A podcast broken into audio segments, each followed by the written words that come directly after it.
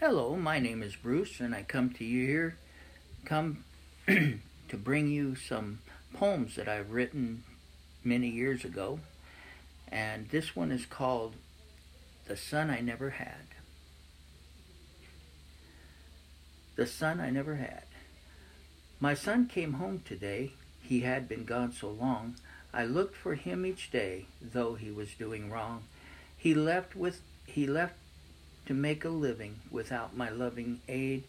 I hurt to watch him going. I wish he would have stayed. With inheritance spent, no friend at hand, pigs to pigs he went in a strange land. Weak from hunger with a despairing cry, food pig food looked good, so he would not die. Then he came to his senses. No more, said he. My father's servants are fed, though hired they be. I will return and say, Father, forgive me. I will I have sinned against you. Let me a servant be. He said, I I rejoiced when I saw him and ran to his side. I cried on his shoulder and said, With me abide. He said, Father, I have sinned. A servant I will be. Hire me, Father, for the work. My labor will be free. Just a bed and a little food, nothing else I else I ask. Any job, big or small, I will do the task. I said to my servants, Bring a robe to me, and bring me the shoes for my son to see. I put the robe on him, a ring on his hand, shoes on his feet, then started to plan. A feast we must have, I said to those near. Kill the fatted calf, for my son is here. So we started the meal with dancing and song. It made me so glad my son righted his wrong. Now I have another, an older son. He had been working till day was done. He heard the music, his brother was come. He would not go in, he had said to some. So I came to find him, for he was pouting. He never, you never gave me a kid, he started shouting, so I could have a party and friends be with me. But my brother comes home and a feast I see. I said, It is right to rejoice and be glad. Your brother is dead because the world he had. Now he is safe, a new life to live the old is gone with nothing to give. My oldest son refused to hear, but turned away, which caused a tear. He left that day a bitter man, for hate he had with which he ran. No, not in body, for his life was set to have his fill of all he could get. Though still he was in father's house, every chore would make him grouse. A a hired servant, that is all. Work, work, work is my call. I tried to show him he was wrong to hold in bitterness for so long. He thought he was right to feel this way. He had been faithful every long day. But my younger son worked with a will, doing anything, never seemed still. In all that he did, though big and small, whatever he needed, whatever was needed, he did it all. He never complained, though the hours were long. He worked through the day with a song. We're talking about being forgiven and forgiving. I want to give you some scriptures here. When it's talking about forgiveness, what does it mean to forgive? First of all, we want to look at Luke chapter 6 and Get my second.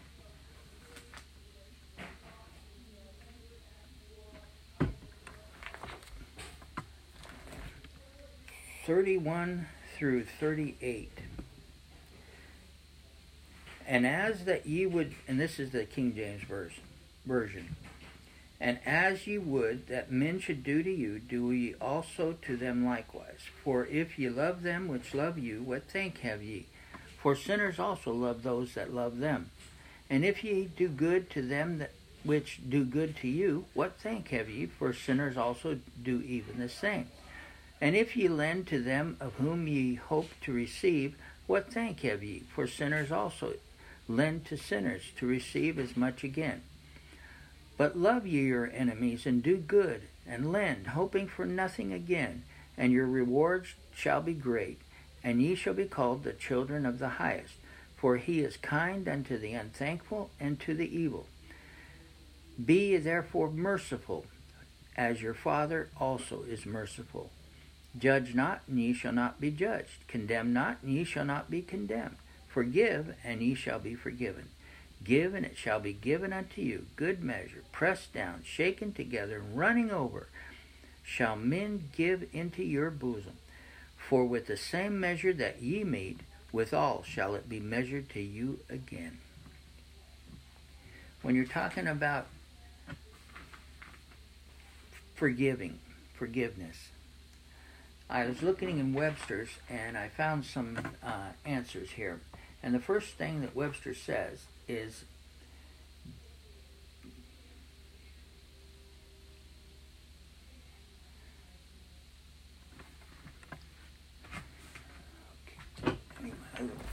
just a second here. Okay. To give up the resentment against. Resentment is the first start when somebody is, offends us or causes us causes a hurt. We have a choice at that time to forgive and to let it go, and then we no longer have to deal with it. Or we let let it stay, and then it will build into other things that will be even worse. Let's look at the scripture. So in Matthew chapter 18, we're going to look at a disciple here. His name is Peter. Matthew chapter 18.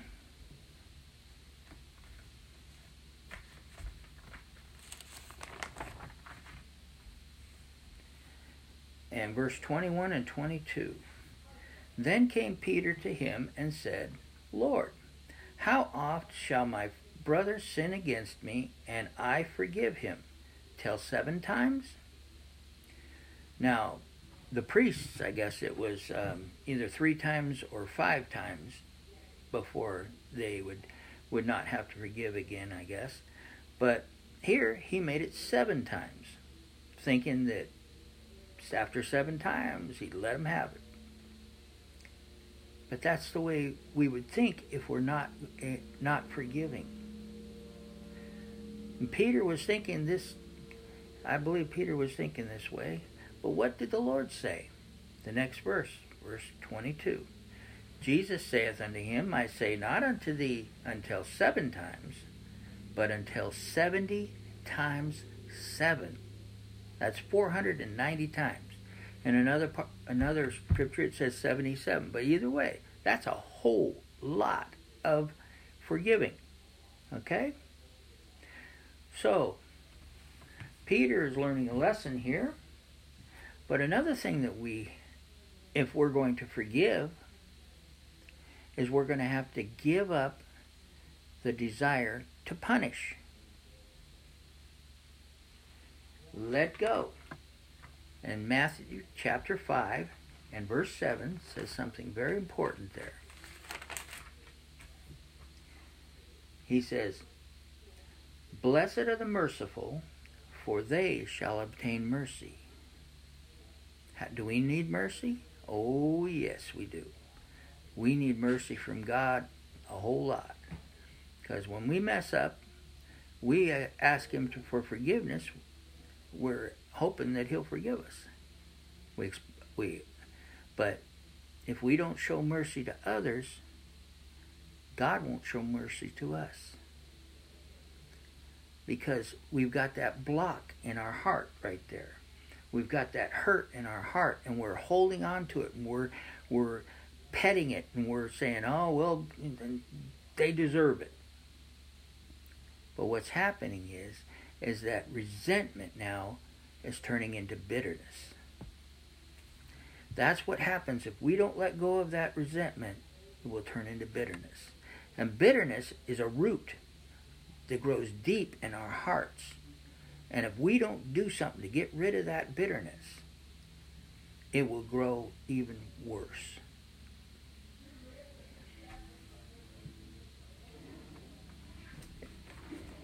So, another thing, we have to give up the anger. We have to let go of the anger. Give it to God. What does the Bible say about that? Ephesians 4 26 and 27.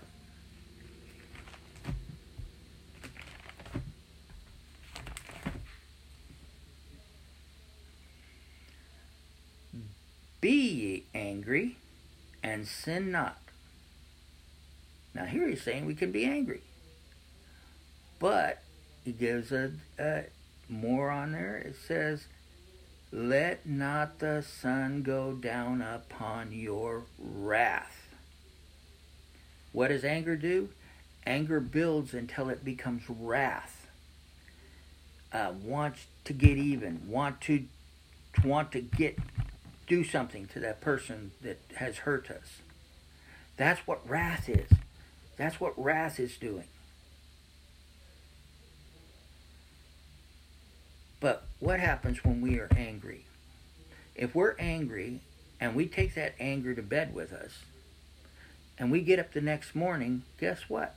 We're going to still be angry because we haven't let go of it and given it to God that anger will build and will become wrath.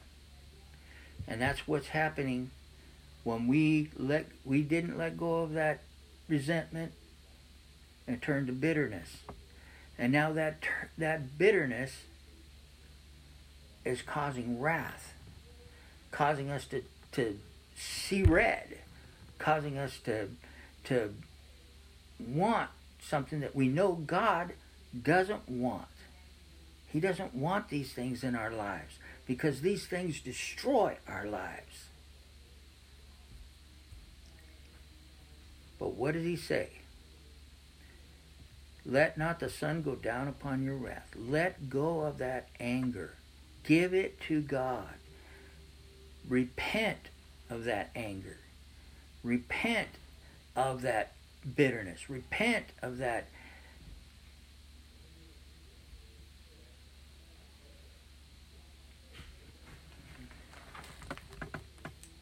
that resentment. We have to repent and we have to give it all to God. We have to say, God, I am sorry. I have blown it. And we may not have even done anything. But in our hearts, in our hearts, we've allowed that to build up. And we have to give it to God. We have to repent and give it back to Him. Give it all to Him let go of it because it will destroy our lives. It will destroy relationships with other people. Oh God, help us to let go and to put that in your hands to be forgiven of it. The prodigal son the older son, he was there. He was working. He was being faithful. He was doing all the things that he knew he was supposed to do. He was doing good. But then, but he had a resentment against his brother. And that resentment over the years or over the time that the brother was gone had turned into a bitterness. Because not only did he resent him, but now he resented he became bitter because he was the only one who was doing the work. His brother was gone, and now he's allowing that to happen. So he allowed that resentment to turn into bitterness toward his own brother. But what does Webster say about the next one of what we need to do? This is Luke chapter 23, 39 through 43.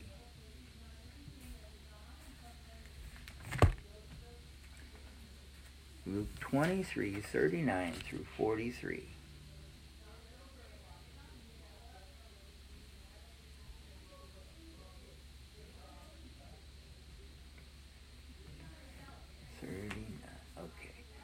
And this is Jesus. He is on the cross now, dying for our sins, dying for our resentment, dying for our bitterness, and dying for our hate. And that was the next thing that the the pro- prodigal son's brother he could not let go of the hate. He had allowed it to go that long. And now he's lost in that hate. When you hate, you can't love. When you hate, you're cruel.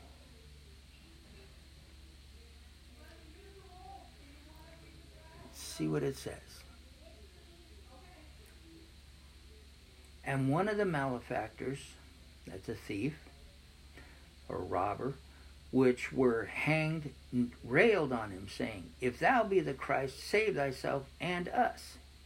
But the other answering rebuked him, saying, Dost thou not fear God, seeing thou art in the same condemnation? And we indeed justly, for we receive the due reward of our deeds. But this man hath done nothing amiss. You go back a little bit farther, and we see that both of these thieves were cursing Jesus and, and saying, um, "Save yourself and us," or whatever they were saying. They were they were cursing Jesus. They were they were throwing it out there just like the others that were on the ground that were looking up at Jesus, the the Pharisees, the Sadducees, and they were they were cursing Jesus. They were making fun of him. And all of this was happening here. But this one thief, he got his eyes open and he realized because he saw what Jesus did when he was on the cross. When he was on the cross, he looked at his youngest disciple, John, and he said, Son, behold thy mother. Mother, behold thy son. And John, the youngest disciple, took Jesus home and Jesus' mother home, took Mary home and took care of him. Took care of her, just like she was his mother. So Jesus took care of his mother. When Jesus was on the cross, the, they were cursing at him and spitting on him and, and saying all these things. The thieves were doing the same thing. And Jesus pulled, pulled himself up by his by those nail scarred hands and feet so that he could get a breath, breath and be able to speak. And when he spoke, he said, Father, forgive them, for they know not what they do. And then down again, where he could barely breathe. But that's how he had he had to get a breath just to be able to speak.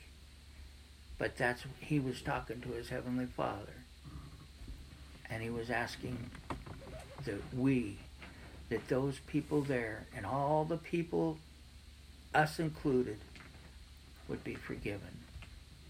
He forgave us on that cross. And he called to his heavenly Father and said, Forgive them. This thief, both of these thieves saw this. But only the one the one thief said, Almost done. Okay. The one thief, he said, and he said unto Jesus, I'm almost done. And he said unto Jesus, Lord, remember me when thou comest into thy kingdom. And Jesus said unto him, Verily I say unto you, today shalt thou be with me in paradise.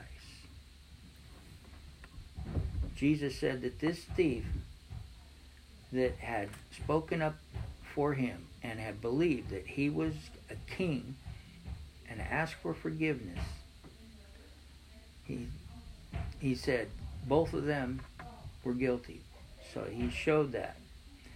Um, that, that he knew that he was guilty.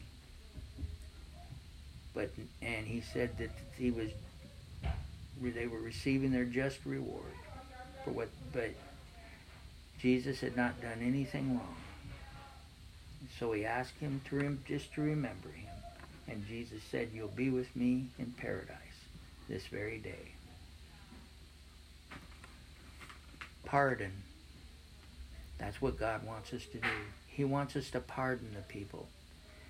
When a person is in jail and the governor writes a um, a certificate or some kind of a document, and it was it was a pardon, and that that person in jail can go free and be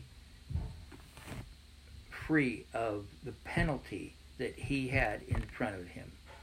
He could he could go free from it because he was pardoned by the governor. And Jesus, God, our Heavenly Father, forgave us. Jesus forgave us when he was on the cross. He forgave the he forgave the soldiers. They were doing their job. He forgave the people that were cursing and spitting on him and, and making fun of him while he was on the cross. And so much agony and pain. There were only seven things that Jesus could say when he was on that cross, but each one was important. But he said them because we needed forgiveness. We needed to know that God loved us enough to give everything for us, to give his own son for us.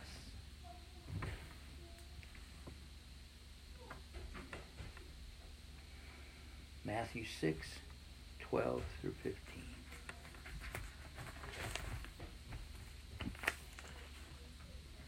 If we forgive our and forgive our debts as we forgive our debtors, and lead us not into temptation, but deliver us from evil. For thine is the kingdom and the power and the glory forever.